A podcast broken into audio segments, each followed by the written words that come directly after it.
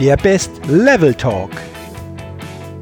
Hallo und herzlich willkommen zum Podcast Dein bestes Lebenslevel. Entdecke in dir, was möglich ist.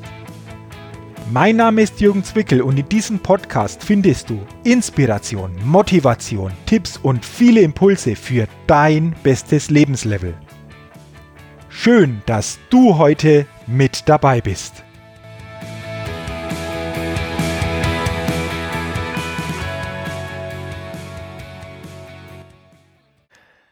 Hallo und herzlich willkommen zur 62. Ausgabe des Best Level Talks, dem Podcast für dein bestes Lebenslevel und deine Persönlichkeitsfitness. Ja, liebe Podcast Nation, liebe Podcast-Hörerin, lieber Podcast-Hörer, in der 62. Ausgabe habe ich heute wieder einen interessanten und sehr spannenden Interviewgast bei mir eingeladen bzw. bei mir zu Gast. Mein heutiger Interviewgast ist Coach, Autor und Experte für Führungskräfteentwicklung auf der Top-Management-Ebene. Und deswegen bin ich sehr gespannt und freue mich ganz, ganz riesig auf unser heutiges Gespräch und ich begrüße sehr herzlich Alexander Rehm. Alexander, herzlich willkommen und schön, dass du dir die Zeit für dieses Interview nimmst. Hallo Jürgen, vielen Dank auch für die Einladung und ich freue mich auf unser Gespräch. Ja, ich mich auch. Und die erste Frage, Alexander, die ich immer so meinen Interviewgast stelle, wo geht denn die Interviewleitung hin? Also wo treffe ich dich jetzt zum Interview denn an? Äh, du triffst mich ähm, vor meinem Computer. Ähm, hinter dem Computer allerdings ist ein schönes Fenster. Und hinter diesem Fenster ist der Luganer See. Also ich lebe in der Schweiz, im Tessin und habe mein Büro, was äh, im Haus angehängt ist, praktisch den Blick auf den See. Das heißt also, wenn ich jetzt mich kurz nach rechts beuge, dann habe ich einen unverbauten Blick auf einen weiten See und das ist äh, sehr inspirierend. Wow, also Ausblick auf den Luganer See, ähm, das hat was. Also kann ich mir sehr, sehr gut vorstellen. Ähm, da gleich eine kurze Frage, Alexander. Wie lange äh, lebst du schon in der Schweiz? Ähm, Leben in der Schweiz sind das jetzt sechs Jahre.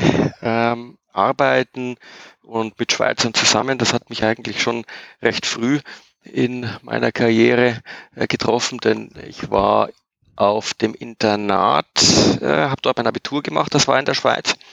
Und mein zweiter Arbeitgeber war eine Liechtensteiner Firma, äh, nämlich Hilti. Und ähm, die, mein voriger Arbeitgeber, Swarovski, hatte den Hauptsitz eben auch in Zürich. Also meine Verbindung zur Schweiz ähm, ist doch nicht ganz neu. Ah ja, also die Verbindung besteht dann schon länger äh, und du hast es gerade äh, angesprochen. Ich habe ja in der Begrüßung gesagt, du bist äh, Experte, Coach, äh, auch Autor, Thema hauptsächlich Führungskräfteentwicklung, warst aber ja auch lange Jahre im Top-Management-Bereich von Unternehmen. Ähm, da würde mich natürlich interessieren und sicherlich auch die Hörerinnen und Hörer, äh, was hast du genau gemacht? Bei welchen Unternehmen war das? Wie hat sich das so alles im Top-Management-Bereich für dich dann dargestellt? Ähm, ich glaube, das wäre sehr interessant, da ein bisschen mehr von dir und deinem Werdegang zu erfahren. Okay, gerne. Ähm, ich glaube, dann beginne ich am besten am Anfang, ähm, nämlich nach meinem abgebrochenen Ingenieurstudium. Ähm, ich dachte nach meinem Abitur, müsste ich Ingenieur werden. Das haben nur die Professoren etwas anders gesehen, denn mein Talent für technische Dinge hat sich definitiv nicht wirklich durchgesetzt. Ähm, und äh, nach diesem ähm, Studienversuch, das war dann 85, ähm, äh, hatte ich bereits äh, eine junge Tochter, war verheiratet und hatte also keinen Abschluss und dachte mir, oh, jetzt muss ich das Leben irgendwie in die Hand nehmen und mhm. habe begonnen bei einer ähm, Computerfirma als Ausfahrer äh, zu beginnen äh, und, und, und habe dort praktisch Teilzeit äh, Computer ausgefahren und aber gleichzeitig angefangen, Betriebswissenschaft zu studieren, weil ich dann doch erkannt habe, also irgendwo das Wirtschaftliche liegt mir. Und äh, um es äh, etwas kürzer zu machen, diese Zeit bei PCM, so hieß die Firma, äh, muss man sich vorstellen, ich meine, das waren die ersten Macintoshs, die da damals rumstanden, das kann sich heute keiner mehr vorstellen. Oder wir hatten da noch ähm, Nadeldrucker, äh, bitteschön, neun Nadeldrucker und solche Sachen zu einem horrenden Preis, das würde heute äh, würde jeder nur anlächeln. Mhm. Aber was ich damals erkannt habe, ist, dass ich offensichtlich irgendwie ein, ein Gespür habe, mit Menschen in Kontakt zu treten, also sprich beim Ausfahren ähm, ich angefangen habe zu verkaufen.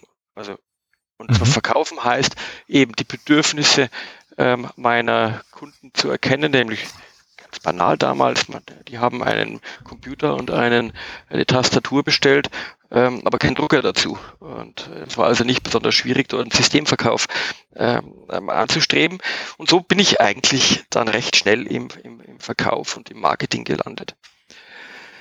Als dann diese Zeit vorüberging, und das war dann Anfang der 90er Jahre, äh, kam ich über, über, ja, über Kontakte zu Hilti. Hilti äh, hat mich eingestellt als Projektmanager für eine riesige Reorganisation, die sie damals ähm, vorhatten. Und auch dort äh, ja, ist es mir irgendwie gelungen, über meine Fähigkeit, ja, vielleicht auch Menschen zusammenzubringen, unterschiedliche Bedürfnisse aufeinander abzustimmen, ähm, in einem dieser neu gegründeten Unternehmensbereiche äh, zu landen, wo ich dann äh, das Marketing geleitet habe und am Schluss ähm, für den Südwesten Deutschlands als Regionalleiter äh, tätig zu sein. Äh, das war dann praktisch zwischen 93 und dem Jahr 2000. Und dort, äh, würde ich mal sagen, hat es dann irgendwo begonnen, sich mit dem Thema Führung und mit dem Thema Management äh, intensivst auseinanderzusetzen. Mhm. Hilti ähm, ist ein, ein Unternehmen, was große Flexibilität auch im privaten Bereich äh, verlangt, denn sie haben ein meiner Ansicht nach herausragendes Rotationsprinzip, so dass man in jeder Verantwortung ähm, eine Zeit lang ist, aber dort nicht stehen bleibt, sondern sich weiter bewegt. Und dieses Weiterbewegen, da mache ich jetzt kurz eine Klammer auf, hat natürlich dazu geführt, dass es für mich und meine Familie dann etwas zu schnell war, weil wir zwischen Deutschland und Italien dann innerhalb von vier Jahren dreimal umgezogen sind. Ähm, und, und wir uns dann irgendwann entschließen mussten, ähm, etwas sesshaft zu sein. Mein drittes Kind kam damals auf die Welt und meine Frau war äh, schlicht und ergreifend nicht mehr einverstanden, diese Mobilität mhm. äh, mitzumachen. Und somit bin ich mhm. äh, nach, nach, nach vielen Jahren, äh, wo ich auch heute noch sehr gute Kontakte hin habe, bei Swarovski gelandet. Mhm. Und das war ein Schritt, wo ich am Anfang erst gedacht habe, oh, Europaverantwortung, ja, klingt zwar ganz nett, aber dann habe ich mir die Zahlen angeguckt und dann waren das nur 60, 70 Leute. Vorher hatte ich über 200 Leute äh, in der mhm. Verantwortung. Da dachte ich ah, das wird langweilig. Aber es war einer der aufregendsten Jobs, die ich, die ich ähm, überhaupt in meinem Leben gemacht habe, weil so unterschiedlich.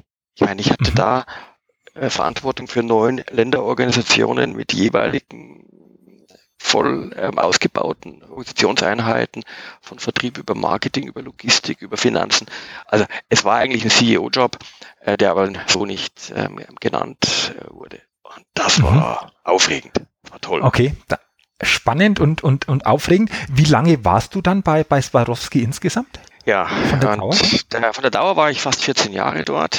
Ähm, aber in dem Job eben nur in Anführungsstrichen acht Jahre. Denn, äh, so wie du dir das vorstellen kannst, äh, neun Länderorganisationen plus eine recht große Verantwortung auch äh, in Form von, von äh, Umsatz und vor allem äh, Profit. Äh, das war aufreibend, das war mit sehr viel mhm. Reisen verbunden. Also ich hatte, mhm. Ich weiß es deswegen so genau, weil äh, wir ja in unseren Steuererklärungen angeben müssen, wie viele Tage wir wo sind. Und ich hatte mhm. also in dem Extremstjahr hatte ich über 195 Reisetage. Mhm. Okay. Und ähm, das war dann schlicht und ergreifend irgendwann zu viel und ich habe mir dann die Frage gestellt, um was nun? Und ich glaube, darüber ja, lohnt es sich ähm, auch nochmal kurz zu reflektieren. Mhm, mhm, okay. Ähm, jetzt fällt mir da einfach äh, dazu nur Frage ein. Du hast gesagt, 195 Reisetage, die Anforderungen waren sehr hoch. Das spüren ja teilweise sehr viele Menschen auf unterschiedlichste Art und Weise. Ähm, wie bist du mit diesen Anforderungen dann immer umgegangen oder hast du dir auf der anderen Seite dann einfach auch so Räume gegeben, Freiräume gegeben, wo du wieder auftanken konntest? Wie hast du das dann ähm, gemacht, dass das einfach immer, ja, einfach auf einem guten Level hat stattfinden können, das Ganze? Ja, rückwirkend betrachtet, äh, muss ich sagen, habe ich Glück gehabt, äh, dass ich auf dieser Reise nicht verbrannt bin, weil mhm. ich ähm, sehr viel Gas gegeben habe und ähm, es für mich aber kein negativer Stress war, also kein Distress, sondern es war für mich eher ein, ein, ein positives Stress, also äh, habe gerade eben nochmal nachgelesen, ein Eustress. Ja, das ist aber die Gefahr an der ganzen Geschichte, dass man natürlich voller Adrenalin durch die Welt fliegt und von einem Event zum nächsten und von einer Führungssituation zur nächsten und dabei gar nicht feststellt, dass der Körper eventuell etwas Pause bräuchte. Mhm. Ich habe mir, nachdem ich ein Sensoriker bin, eines meiner Hobbys äh, liegt in schönen Dingen, unter anderem eben auch gutes Essen, gute Weine zu genießen. Das habe ich dann als Ausgleich ähm, schon gemacht. Aber jetzt äh, rückwirkend betrachtet, muss ich sagen, nochmal, ich habe da Glück gehabt, dass ich nicht an die Wand gefahren bin. Und ich habe die mhm. Warnzeichen, die habe ich natürlich erkannt äh, und habe aber die Warnzeichen auch ernst genommen und habe mir eben dann die Frage gestellt, äh, wie ich aus dem Spannungsfeld, nämlich ähm, meine eigenen Erwartungen an mich und meine, meine, an meine Leistung äh, zu verbinden mit etwas, was ich eben auch noch 10, 20, 30 Jahre machen kann. Mhm. Mhm. Okay. Würdest du heute, weil du gesagt hast, äh, im Nachhinein betrachtet hast du Glück gehabt, auch in dieser, in dieser Phase, würdest du aus heutiger Sicht mit dem heutigen Wissen, mit der heutigen ja, Persönlichkeit manches bisschen anders dann machen? Das ist eine ausgesprochen gute Frage. Ich, ich, ich glaube, dass wir nicht rückwärts ähm, fahren können. Ähm, natürlich, wenn ich das Wissen gehabt hätte, ja, vermeintlich sagt mir jetzt mein Kopf, hätte ich, hätte ich etwas anders gemacht. Emotional, glaube ich, hätte ich, wäre ich mit der gleichen Geschwindigkeit gefahren. Mhm. Mhm. Also ich bin da, weißt du, dieses hätte, wäre, wenn, das ist nicht so das meine. Ähm, mhm. Weil ich sage, das ist auch eines meiner, meiner Lebensmotto. Ähm, äh, nimm dein Leben in die Hand, du hast nur dieses. Also mhm. sprich jetzt. Und äh, wenn man es jetzt spürt, aber dann eben auch was zu sagen und sich zu melden. Das heißt, was ich anders machen würde, ich würde sicherlich äh, Hilfe in Anspruch nehmen. Ich würde mir zumindest eine Vertrauensperson suchen, die nicht mein eigenes Spiegelbild ist, sondern wirklich jemand, mit dem man reden kann, also ob das jetzt ein Coach oder ein Lebenspartner, ein Freund, wer auch immer, aber sich austauschen und allein wenn man schon mal drüber redet, wie es einem geht, welche Gedanken einem durch den Kopf gehen, da mhm. passiert ja schon etwas mit dir selbst. Mhm. Ähm, das ist jetzt interessant, Alexander, was du sagst. Den möchte ich dich einfach auch nochmal ähm, ja, fragen. Du hast gesagt, so ein Partner nehmen, Coach, ähm, lass uns mal bei der bei Bezeichnung Coach doch bleiben. Würdest du das grundsätzlich, also für, für viele Menschen durchaus auch sinnvoll empfinden, in manchen Situationen einfach jemanden an der Seite zu haben, der eventuell einfach auch neutral ist, der so als in Form eines Coaches begleitet. Klar, du bist jetzt auch Coach, aber würdest du das grundsätzlich sehen, dass, dass das vielen Menschen teilweise einfach auch in welcher Lebenssituation sie auch immer sind, durchaus auch positive Unterstützung geben kann, so ein Coach? Also ich, ich würde sogar noch eins oben drauf setzen. Ich glaube, dass ein, mhm. ein, ein, ein Führungsdasein zwingend einen, eine Begleitung erfordert. Denn mhm. äh, es gibt zwar die ja, viele, viele Strategien und, und Ansätze, die Führungskraft als Coach und so weiter und so fort. Ich habe da eine recht klare äh, Meinung. Äh, wenn ich heute jemanden führen, für jemanden verantwortlich bin, muss ich, auch wenn das vielleicht nicht mehr ganz aktuell zu sein scheint, aber dennoch passiert es, ähm, Entscheidungen treffen, ich muss bewerten, ich muss sagen, ja, nein, ist gut, schlecht, rechts, links, oben, unten. Ein Coach, und das ist ja genau, warum ich auch dieses Berufsfeld dann hinterher gewählt habe, der muss überhaupt nicht. Der ist einfach nur da und hält dir den Spiegel vor. Der hilft dir zu reflektieren. Der holt dich dann auch immer wieder mal runter. Der stellt dir Fragen, die dir äh, ganz neue Perspektiven eröffnen. Und ich habe gerade aktuell gestern einen, einen Klienten am Telefon gehabt, 40 Minuten. Und der hat mhm. mir gesagt, er hat in den 40 Minuten mehr Input bekommen als in den letzten zwei Monaten von seiner Organisation. Darauf habe ich ihm gesagt, das ist zwar nett, danke für das Kompliment, aber ich habe ja gar nichts gesagt. Sagt er nein, aber ich hätte ihm zugehört und ihm die richtigen Fragen gestellt. Mhm. Und ich glaube, und das ist meine felsenfeste Überzeugung, wenn Führungskräfte heute, vorausgesetzt sie wollen Führungskräfte sein, aber das ist ein anderes Thema, über das wir gerne reden können, mhm, mhm. sollten sie sich entschieden haben zu führen, dann empfehle ich wirklich jedem, sich begleiten zu lassen.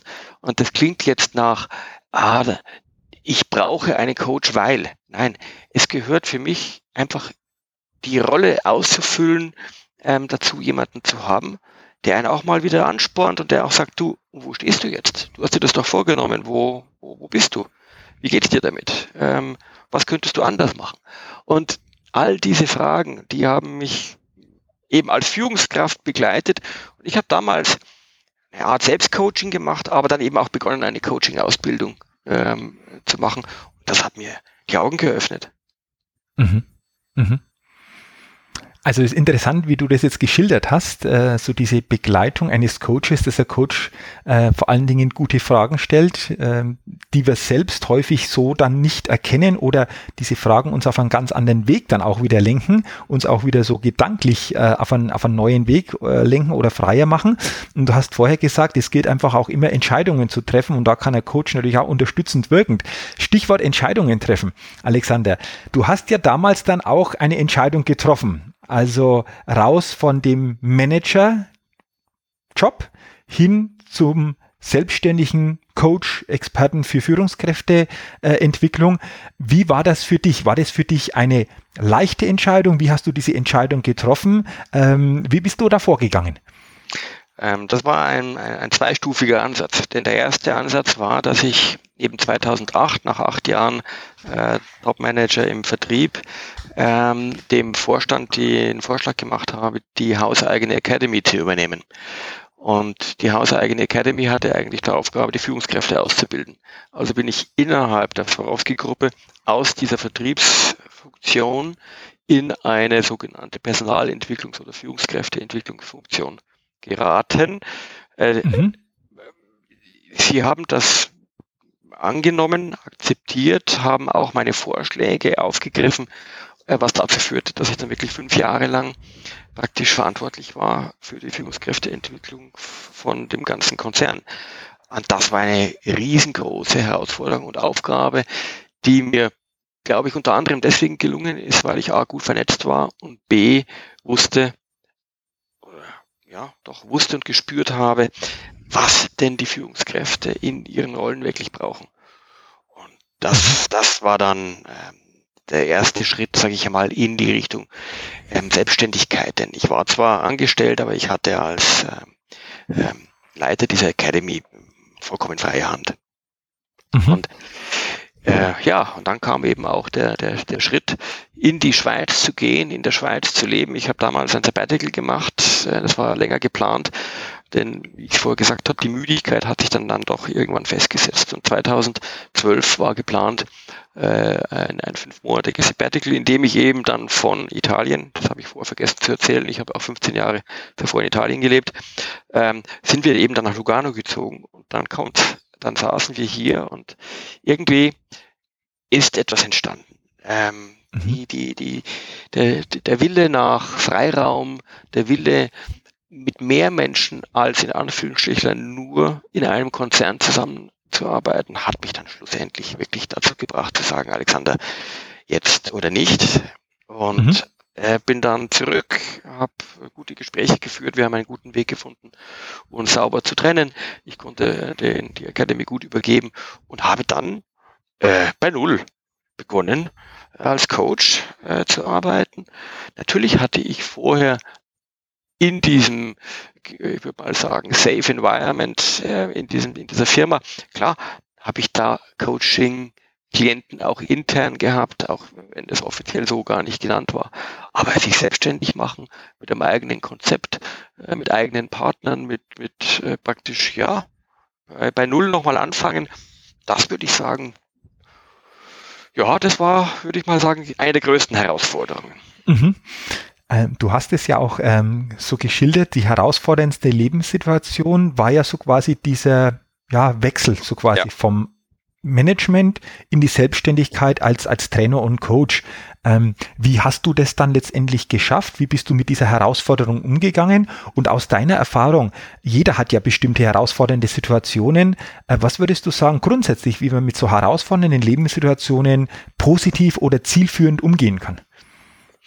Ja, ich glaube, das letzte Wort, was du gerade gesagt hast, zielführend. Ähm, denn, denn, sagen wir mal, die Herausforderung, wenn wir sie uns selbst aussuchen, äh, ist es der gute Fall. Dann hat man ja meistens ein Ziel dahinter. Da kommen dann mein, vielleicht auch Zweifel auf. Kann man das? Hält man das durch? Kriegt man genügend Kunden? Äh, geht sich das finanziell aus? Also die Zweifel ähm, dann eben durch eine klare Zielorientierung praktisch ähm, aufzuwiegen. Also dafür plädiere ich eben, wenn sich jemand den Herausforderungen stellt, die selbst ausgesucht sind, dann mhm. eben auch ähm, mit einem entsprechenden Ziel, was erreichbar ist und sich aber selbst auch klar aufzeigen, was sind die Schritte, sich nicht zu viel auf einmal vornehmen, ein klares ähm, Businesskonzept haben, ähm, das mit Leuten abzustimmen. Auch hier, ich glaube, der Kern liegt daran, im Gespräch, im Dialog mit anderen sich kritisch zu hinterfragen, ob das, was man sich da als Ziel vorgenommen hat, nicht nur eine Absicht ist, sondern tatsächlich auch ein Businesskonzept. Mhm. Herausforderungen, die man sich nicht selbst aussucht, ähm, geht eigentlich in die ähnliche Richtung, nur dass dort das Ziel definitiv darin bestehen muss, die Herausforderung so anzunehmen, dass man aus ihr heraus gehen kann, gestärkt oder zumindest ohne größeren Schaden. Und da, glaube ich, hilft eben auch der Dialog oder das Gespräch mit, mit, mit einem Coach, um sich klar zu werden, ist das jetzt eine Wunschvorstellung? Ähm, also ich sage ein aktuelles Beispiel. Ich habe ich hab einige Klienten, die in meinem Alter sind, die nicht wissen, was könnte der nächste berufliche Schritt sein, sollen wir aufhören, Frühpension oder was eigentlich wirklich. Und ähm, hier zwischen Wunschdenken und, und notwendiger Realität sich selbst zu reflektieren, das ist eine echte Herausforderung für viele meiner mhm. Klienten. Und ähm, ohne Ziel ohne Zielbild, äh, um nicht das Wort Vision in den Mund zu nehmen, glaube ich, werden Herausforderungen zu Krisen. Und äh, aus einer Krise dann herauszukommen, ist natürlich nochmal ein Schritt schwieriger. Mhm. Okay. Ja, interessant, wie du es jetzt äh, beschrieben hast, dieses Zielbild, diese, diese klare Vorstellung zu haben. Und auch da, glaube ich, ist es wieder jetzt gut rausgekommen, ähm, durchaus auch jemanden an der Seite zu haben, mit dem man sich austauschen kann, mit dem man bestimmte Punkte besprechen kann. Und das ist sicherlich äh, auch, äh, in welcher Situation auch immer, sehr, sehr hilfreich. Äh, ich finde noch interessant, ähm, was du für ein Erlebnis hattest am 24. Juli 2005 am Flughafen in Verona. Ähm, das war ja auch für dich, glaube ich, nochmal so ein ganz äh, besonderes ähm, Erlebnis oder Ereignis, ähm, wo für dich auch manches nochmal klar geworden ist, ja. oder? Ich glaube, jetzt ist interessant für die Hörerinnen und Hörer, ja, um was ging's da? Ähm, ich bitte dich einfach einmal ja. da auch nochmal das zu schildern, was das für ein Erlebnis war im Juli 2005 für dich. Also äh, ich weiß natürlich genau, äh, der 24. Juli 2005 Deswegen, weil es der zehnjährige Hochzeitstag war und ich mhm. den nicht zu Hause verbracht habe, sondern eben in einem ähm, Flughafenzubringer, äh, damals eben in Verona gelebt. Äh, Verona, Sommer, sehr heiß, 40 Grad, äh, Bustüren gehen zu, ähm, der Flugzeug stand auf einer Außenposition, die Klimaanlage lief nicht. Ähm, da wird jede Minute zur Stunde und es vergingen wirklich also gefühlte fünf Minuten. Ich habe natürlich nicht auf die Uhr geschaut. Und ich habe mir dann schon irgendwo die Frage gestellt, Menschenskinder, was machst du da eigentlich? Und mhm. da habe ich eine, eine recht schnelle Antwort gehabt. Ja, äh, ich stehe hier am Flughafen, ich fliege, ich glaube, ich war auf dem Weg nach Paris äh, zu einem, äh, einer Veranstaltung mit Kunden und allem drum und dran. Also ist eigentlich ganz klar. So, und dann verging die Zeit und das waren dann, glaube ich, wirklich zehn Minuten. Und ich habe festgestellt, die Frage ist die falsche. Also habe ich mir die Frage gestellt, warum mache ich das hier eigentlich? Mhm. Und bei dem Warum, da ging es eigentlich noch mehr in die Tiefe. Denn warum war mir eigentlich auch noch klar. Warum? Klar, ich habe einen Job, ich habe eine Verantwortung, die übernehme ich sehr gerne. Aber dann kam die Kernfrage, wofür mache ich das? Und da mhm. kam dann ich ins Spiel. Und ähm, mhm. meine eigenen Bedürfnisse, nämlich sprich, was kann ich eigentlich, worin bin ich gut, was mache ich gerne, ähm, was ist das? Und da kam es für mich ganz deutlich raus, wie ein roter Faden, der sich eigentlich durch, durch mein ganzes berufliches Leben gezogen hat, nämlich meine Leidenschaft, mit, mit Menschen zu arbeiten und ihnen zu helfen, einen Zugang zu sich selbst zu finden. Und mit diesem Erlebnis habe ich wirklich beschlossen, auch eben den Zugang zu mir selbst ähm, zu öffnen. Und somit hat sich dann auch meine berufliche Entwicklung ähm, entsprechend verändert. Mhm. Interessant. Also was so ein Moment, so eine Frage in dem Moment bewirken kann finde ich jetzt äußerst interessant. Würdest du sagen, grundsätzlich, ähm, dass jeder sich durchaus immer wieder diese Fragen stellen soll? Also warum mache ich es und vor allen Dingen, wofür mache ich es denn? Und wirklich so ehrliche Antworten äh, sich dann auch geben soll? Ist es immer wieder einfach einmal nötig, sich da über diesen Weg selbst zu reflektieren? Ähm, ich halte es für absolut notwendig, ja. Ähm, ich glaube auch, dass sich jeder die Frage stellt. Ich glaube, dass sich jeder äh, unbewusst oder bewusst die Frage nach dem Sinn. Äh, des Lebens, nach dem Sinn seiner Tätigkeit, nach, nach allen möglichen stellt. Ich glaube nur, dass sehr viele Menschen ähm, den unbequemen Weg zu sich selbst nicht gerne gehen.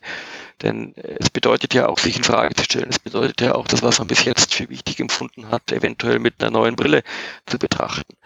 Und ähm, die Frage nach, warum mache ich das, was ich heute tue, ist, glaube ich, auch deswegen so wichtig, weil wir ja nicht im luftleeren Raum leben.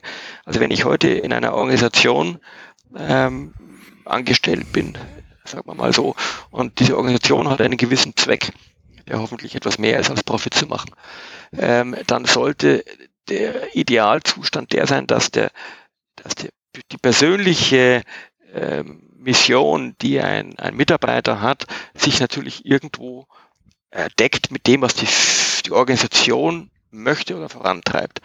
Und die größten Probleme, die ich heute in Organisationen sehe, spricht man dann von dieser großen Gallup-Studie, wo äh, gesagt wird, dass nur 15 Prozent aller Mitarbeiter stark emotional ans Unternehmen gebunden sind. Das mag schon sein. Ähm, ich glaube nur, dass es wichtig ist, äh, die Mitarbeiter auch dort abzuholen, wo sie sind. Also, wenn sich jemand nicht bewusst ist, warum er das tut, was er tut, wie soll er dann mhm. bitteschön hochmotiviert an einer, an einer Aufgabe arbeiten? Dann ist es bestenfalls zum Zweck des Geldverdienens. In Ordnung, mhm. habe ich mhm. kein Problem damit. Aber wenn sich jemand die Frage stellt, dann muss er den Weg auch zu Ende gehen. Und da habe ich unter anderem eben auch einen ein Workshop, ähm, den ich jetzt vermehrt einsetze, unter anderem bei Executive MBA äh, Studenten an der Uni in Zürich, die während des MBAs eben sich auch die Frage stellen, äh, schön, jetzt habe ich diesen Executive Master und ich weiß nicht was. Und was nun? Mhm. Also ja, um deine Frage zu beantworten, ja. Mhm. Okay. Ja, ähm, interessant, ähm, was du jetzt so nochmal geschildert hast, dieses, dieses Warum, dieses Wofür, sich immer wieder die, die Frage zu stellen. Du hast gerade angesprochen, diese Begleitung der Studenten Uni Zürich. Wie siehst du junge Menschen auf diesem Weg unterwegs? Also klar, die studieren, aber ähm, siehst du da viele wirklich schon sehr klar in dem, was sie später machen? Also kennen die ihr Warum, wissen die schon relativ bald ihr Wofür aus deiner Erfahrung oder braucht es da einfach doch, wie du jetzt sagst, Unterstützung in Form von Begleitung, in Form von wirklich zielführenden Workshops in diese Richtung? Wie nimmst du das wahr? Also ich muss unterscheiden zwischen zwei Gruppen. Ich, ähm, ich unterrichte in Österreich an der Fachhochschule. Das sind mhm. ähm, junge Bachelorstudenten, die sind zwischen 20 und 23. Die, mhm. die Executive Master, das sind Leute, die 10, 15 Jahre Berufserfahrung haben, die praktisch auf dem Karriereweg ähm, einen nächsten Schritt machen. Also daher, das muss ich etwas differenziert sehen. Mhm. Bei den Jungen mhm. muss ich dir sagen, ähm, ist es lustigerweise sehr, sehr ähnlich wie bei den sogenannten etwas reiferen Persönlichkeiten. Manche wissen ganz genau oder glauben es zu wissen und manche gehen ergebnisoffen ähm, durch die Welt. Beides ist, glaube ich, gut. Ähm, kritisch sind für mich die, die keine Fragen haben und denen es eigentlich relativ egal ist, nach dem Motto, irgendwas wird schon. Entweder meine Firma wird schon für mich entscheiden oder, äh, wie ich eben bei vielen jungen Studenten gesehen habe, die aus einem familiären Umfeld kommen, wo, wo sich die Frage nicht stellt, nach dem Motto, na gut, äh, es wird schon irgendwie zu Hause gerichtet werden. Und da sehe ich schon ein, eine gewisse Gefahr auch für, für ja, für unsere Gesellschaft. Denn, denn äh, wenn, wenn die, ein Großteil der Menschen einfach lebt, sag ich mal, ohne sich bewusst zu sein, dass jedes Leben auf dieser Welt irgendwo einen Beitrag zum Gesamten leistet. Ich habe gar nicht den Anspruch, dass jeder das leisten muss, aber automatisch glaube ich, dass jeder von uns einen Beitrag leistet, indem er etwas tut oder nicht tut. Äh, an sich diese Verantwortung bewusst zu werden, das erhöht für mich zumindest die, die, die Lebensqualität, in der wir in dieser Gesellschaft leben. Und deswegen verbringe ich auch doch einige Wochen im Jahr eben mit diesen jungen Studenten oder eben auch mit Leuten, die auf ihrem Berufsweg nicht wirklich wissen, wo die Reise hingehen soll. Mhm, okay. Würdest du auch sagen, Alexander, es setzt einfach auch ähm, ja, gute Selbstführung voraus oder eine, eine Führungskraft braucht zuallererst auch mal eine gute Selbstführung, eine starke Selbstführung? Absolut. Ist das die Basis? Absolut. Absolut. Aber um dich selbst führen zu können, musst du dich erstmal selbst kennen. Und mhm. ähm, da fängt meiner Ansicht nach an, dass, dass wir auch in den ganzen Ausbildungssystemen das Thema äh, erkenne dich selbst. Also ich meine, äh, äh, wir müssen nur in die griechische äh, Mythologie zurückgehen. Äh, Delphi, erkenne dich selbst. Ja, das mhm. ist alles äh, schön dahingesagt, aber was tragen wir heute in unseren ganzen Ausbildungen dazu bei, damit überhaupt Menschen mal zu sich selbst finden und sich selbst erkennen? Du würdest also sagen, das kommt noch deutlich zu kurz. Ja. ja. Mhm. ja. Also mhm. ich, ich bin ein ich. klarer Verfechter in den Ausbildungssystemen, das Thema Persönlichkeitsentwicklung viel stärker mit einzubinden. Mhm. Ja, sehe ich ähnlich. Also ich glaube, ähm, es ist ein ganz wesentlicher Punkt, dieses, dieses Thema Persönlichkeitsentwicklung, sich selbst zu erkennen. Und ich glaube einfach auch, äh, wenn das noch verstärkter einfach auch weitergegeben wird oder werden würde, dass da manches sich noch zum Positiven äh, entwickeln würde. Also so, so meine Sichtweise auch. Du, lass uns doch mal bei dem, bei dem Thema Führungskraft bleiben. So ganz einfach mal gefragt, Alexander, was, was zeichnet für dich denn eine gute Führungskraft aus? Wie lange haben wir Zeit? ja, ich weiß, das ist natürlich ein, äh, ein, sehr, sehr komplexes Thema, so, aber aus deiner, aus deiner Erfahrung so drei, vielleicht so drei wesentliche Punkte, die dir immer wieder auffallen, wo du sagen kannst, das hast du bei dir selbst schon festgestellt, aber jetzt einfach auch in deiner Tätigkeit als, als Coach, als, als Trainer, als Begleiter von Führungskräften. Was sind so die wichtigsten, vielleicht wichtige drei Punkte aus deiner Sicht? Wichtigsten drei Punkte. Wenn ich mich wirklich auf drei Punkte beschränken soll, dann würde ich mhm. mal sagen, dann beginnt es damit, dass ich mal ähm, als Führungskraft Menschen mögen muss. Mhm. Und zwar den Mensch als Mensch.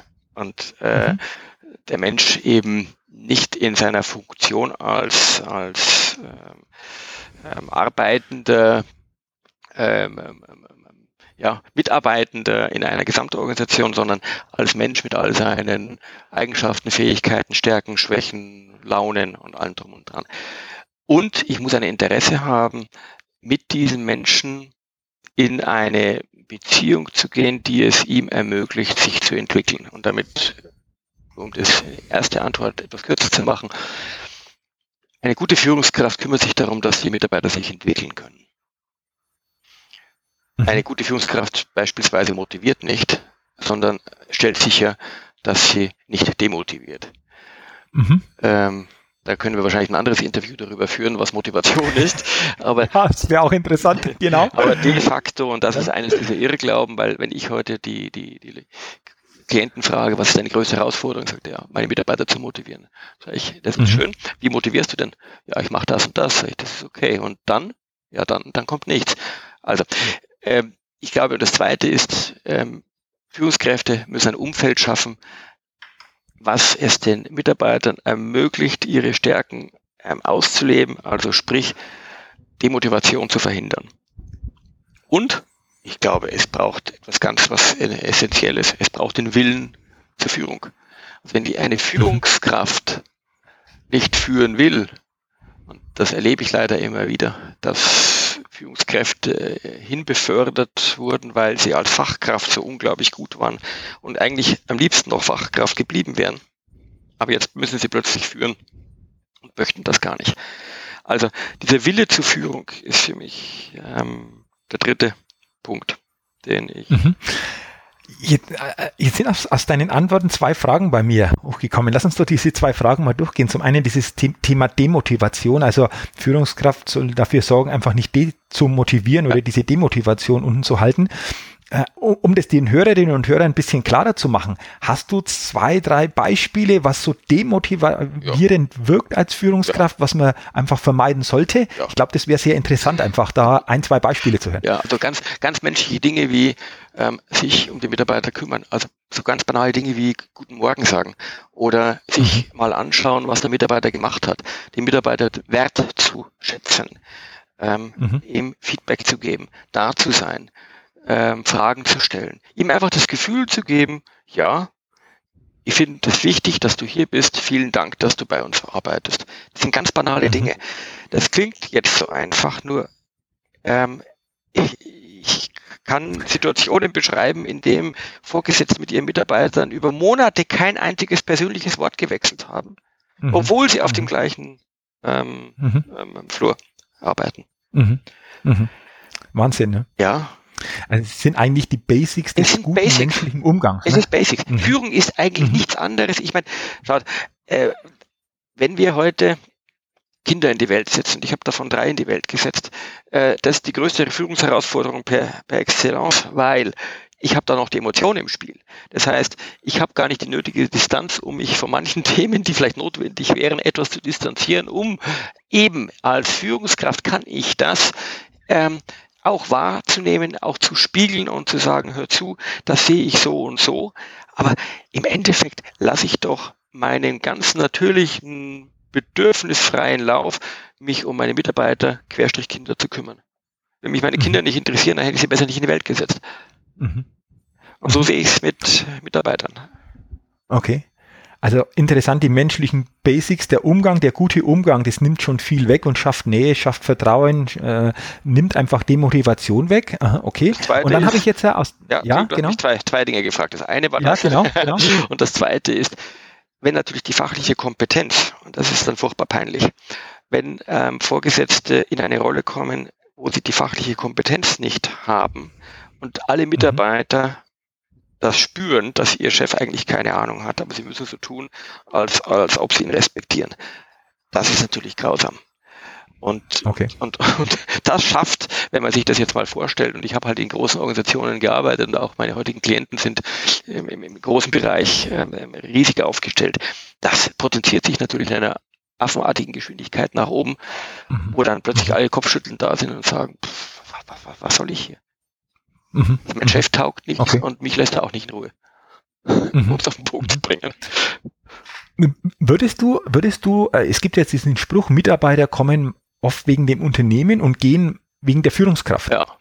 Weil das nicht passt. Äh, würdest du das bestätigen? Also Definitiv. nicht in jedem Fall, aber so grundsätzlich schon? Also ähm, eben grundsätzlich ja. Ähm, ich bin wahrscheinlich ähm, ein, ein, gegenteiliges ähm, Beispiel. weil ich bin mit meinem damaligen Chef mitgegangen, der eben ähm, von Hilti zu Sorowski gewechselt hat und ich habe okay. die, hab die Firma wirklich deswegen verlassen, weil ich das Rotationsmodell nicht, nicht mehr mittragen konnte. Also das war in dem mhm. Fall wirklich nicht personenbezogen. Aber in der Regel ja. In der Regel alles, was ich mhm. heute sehe, ähm, ich würde sagen, wirklich 95 Prozent der Entscheidungen basieren auf, äh, ja, weil plötzlich Menschen miteinander nicht mehr können und aber auch da muss man sich die Frage stellen, was passiert hier?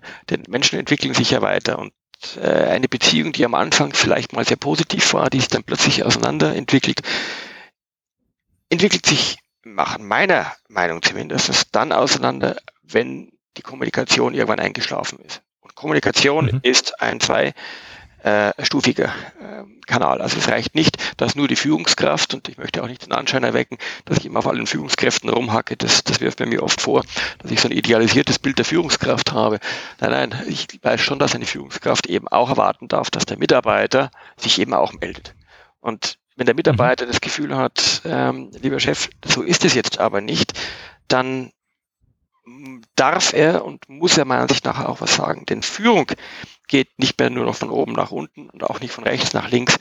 Ähm, Führung bedeutet, dass der Geführte demjenigen, der ihn führt, die Legitimation erteilt, ihn zu führen.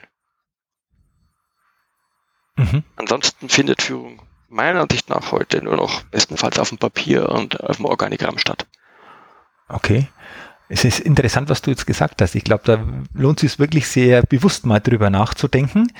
Und äh, ja, herzlichen Dank jetzt einfach für diese zwei Antworten so, zu dieser Frage. Und ähm, jetzt habe ich noch eine, eine spannende Frage. Du hast vorher gesagt, führen ist wichtig, dass man das auch will. Und erlebst es immer wieder, dass Führungskräfte in Positionen sind, die das nicht wollen, die dahin befördert worden sind, die aber innerlich eher mit der Führungsrolle so nicht klarkommen. Was würdest du jetzt jemandem empfehlen, der in so einer Situation ist? Wie, wie, wie gehe ich damit um? Ich merke, das ist nicht meine Welt. Trotzdem bin ich jetzt da in dieser, in dieser Situation, in dieser Führungsrolle. Äh, kann der überhaupt Führung so leben, wie es zu leben ist? Oder, oder wie, wie geht man damit um? Oder was würdest du jemandem empfehlen, der in solcher Situation jetzt ist? Ähm, auch hier habe ich zwei Antworten. Die eine Antwort ist, wenn ich selbst Führungskraft bin und ich feststelle, dass einer meiner Manager, und ich hatte solche Beispiele, dass einer ähm, äh, meiner Manager diesen Führungswillen gar nicht hat. Und mhm. ich habe den so übernommen, äh, um mal bei einem äh, fiktiven Beispiel zu bleiben. Dann muss ich ihm tief in die Augen sehen und ihn damit konfrontieren und am Schluss eine Entscheidung treffen, ihn dort rausnehmen. Weil ich im Endeffekt zwei Risiken habe. Das eine ist, dass er die Mitarbeiter ähm, an die Wand fährt und das zweite ist, dass er selbst mit den Mitarbeitern an die Wand fährt. Beides kann ich als Führungskraft nicht verantworten. Also in meiner Rolle als Führungskraft eine Entscheidung treffen, ähm, die im Zweifelsfall eine, eine, eine Entwicklung in eine andere Richtung beinhaltet. Damit sage ich jetzt nicht, dass man den rausnehmen muss, sondern man muss ihn dort einsetzen, wo er äh, oder wo sie bestens aufgehoben ist. Meine Antwort als Coach ist die, dass ich das demjenigen helfe zu reflektieren, was in, in ihm drin mehr wiegt sind wir mal ganz ehrlich, wenn jemand äh, befördert wird und das einhergeht mit, mit schönen finanziellen und allen möglichen äh, Benefits, dann und Sicherheit und Status und allem drum und dran, äh, da, da kann man schon eine ganze Weile sich darüber hinweg mogeln. Aber irgendwann stellt man sich halt dann doch die Frage, reicht das? Und da eben als Coach kann ich und spreche ich keine Empfehlungen aus, sondern ich stelle dann eben die Frage an den Klienten. Also wenn er jetzt zehn Jahre weiter wäre, welche, welche äh, Empfehlung hätte er sich in dieser Situation jetzt selbst gegeben? Und das mhm. bringt äh, die Klienten, sage ich mal, dann doch in einen gewissen Denkprozess, äh, wo sie am Schluss eine Entscheidung treffen. Ich habe aber auch viele, die eben nicht entscheiden die dann vor sich hinschwimmen. Auch das ist in Ordnung, weil ich bin als Coach zwar mit ein bisschen ein Weltverbesserungsgehen unterwegs, aber meine Aufgabe ist es nicht, ähm, die Lösungen für meine Klienten zu erarbeiten, sondern ihnen zu ermöglichen, eine Lösung zu finden. Wenn sie sie nicht finden können und wollen, dann muss man auch einen Coaching-Prozess auch abbrechen dürfen. Mhm. Das als Coach dann einfach auch akzeptieren und zu sagen, okay, ich kann nur entsprechend das so mitgehen, wenn es genau. ähm, der Klient einfach auch so will. Ganz genau. Mhm, okay, ja, du hoch, hochspannend, also dieses ganze Thema und du hast es ja schon angesprochen. Ich glaube, es würde noch viele, viele äh, interessante ähm, Themen zu diesem Themenkomplex ja. Führung ja, insgesamt geben. Und vielleicht schaffen wir es irgendwann mal da ein weiteres Interview zu machen. Alexander, ich glaube, da steckt noch so viel drin. Ähm, mit Blick natürlich auf die Interviewzeit, dass wir die in einen entsprechenden Rahmen halten, möchte ich mit dir, wie mit jedem Interviewgast, äh, so zum Ende dieses Interviews jetzt äh, in die Schnellfragerunde einsteigen. Das heißt, eine kurze Frage, persönliche Frage mit der Bitte um eine kurze Antwort. Und wenn du soweit bist, dann würde ich natürlich diese Schnellfragerunde jetzt auch gerne mit dir starten. Ich bin soweit. Ich hoffe nur, dass ich dann auch. Bist soweit? Wunderbar. Die erste Frage. Die, die erste Frage, Alexander. Ja. Deine drei größten Stärken. Ganz spontan. Und ich glaube, es hat sich auch schon rausgehört äh, vorher. Zielorientierung, Initiative und Disziplin. Mhm. Jetzt gibt es natürlich auf der anderen Seite auch so Herausforderungen oder, oder Schwächen, die, denke ich, jeder Mensch hat. Was würdest du so sagen? Was, was ist das bei dir? Ja, da, da, da könnte man jetzt die geschickte Antwort oder die ungeschickte. Ich habe mir da nicht darüber viel nachgedacht, ähm, denn ich weiß, dass ich unter Stress ein relativ dominantes Verhalten zeige. Das hat man mir als Führungskraft gespiegelt. Äh, das kriege ich auch im privaten Bereich gespiegelt das ist etwas, ähm, woran ich arbeite und ich kenne mich. Mhm, okay. Ähm, welche coole Gewohnheit hast du? Gibt's da, gibt's da etwas? ich weiß nicht, ob es cool ist, aber ich habe also äh, die Gewohnheit, dass ich mir äh, am Abend, wenn ich auf meiner Terrasse sitze, eine Zigarre anzünde und den Tag mit den Rauchwolken passé ziehen lasse. Okay, und mit dem Blick auf den Lugano. Richtig.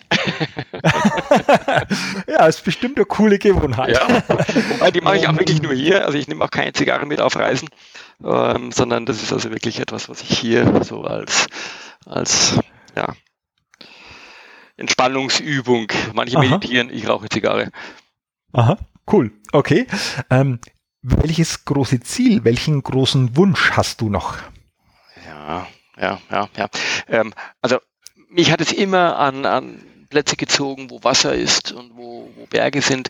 Inzwischen habe ich herausgefunden, dass Wasser noch wichtiger ist und äh, das Meer. Also der große Wunsch ist das Haus am Meer, aber dann, dann auch dort leben. Also nicht nur in Urlaub, mhm, da mal okay. zwei, vier Wochen, sondern wirklich mhm. am, Haus, am Meer leben.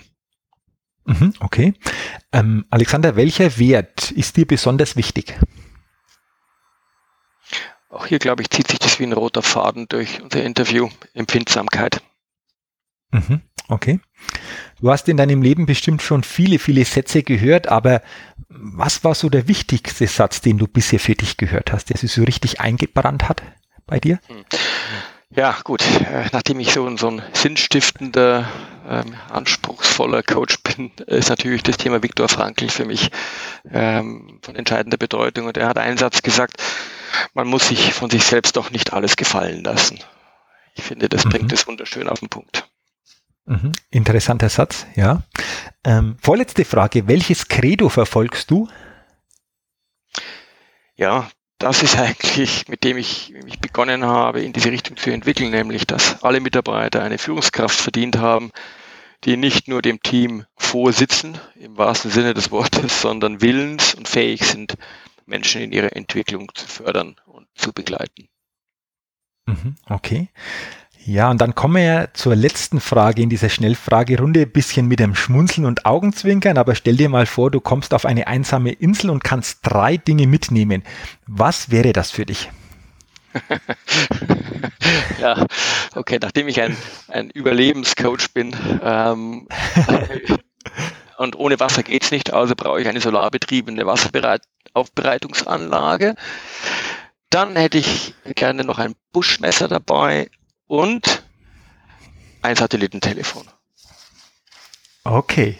Mhm, interessant. Ja, super. Vielen Dank für die schnelle Beantwortung, Alexander, dieser, dieser Fragen. Ja, und liebe Hörerinnen und Hörer, über diese Schnellfragerunde habt ihr heute meinen Interviewgast Alexander Rehm natürlich noch ein wenig näher kennengelernt.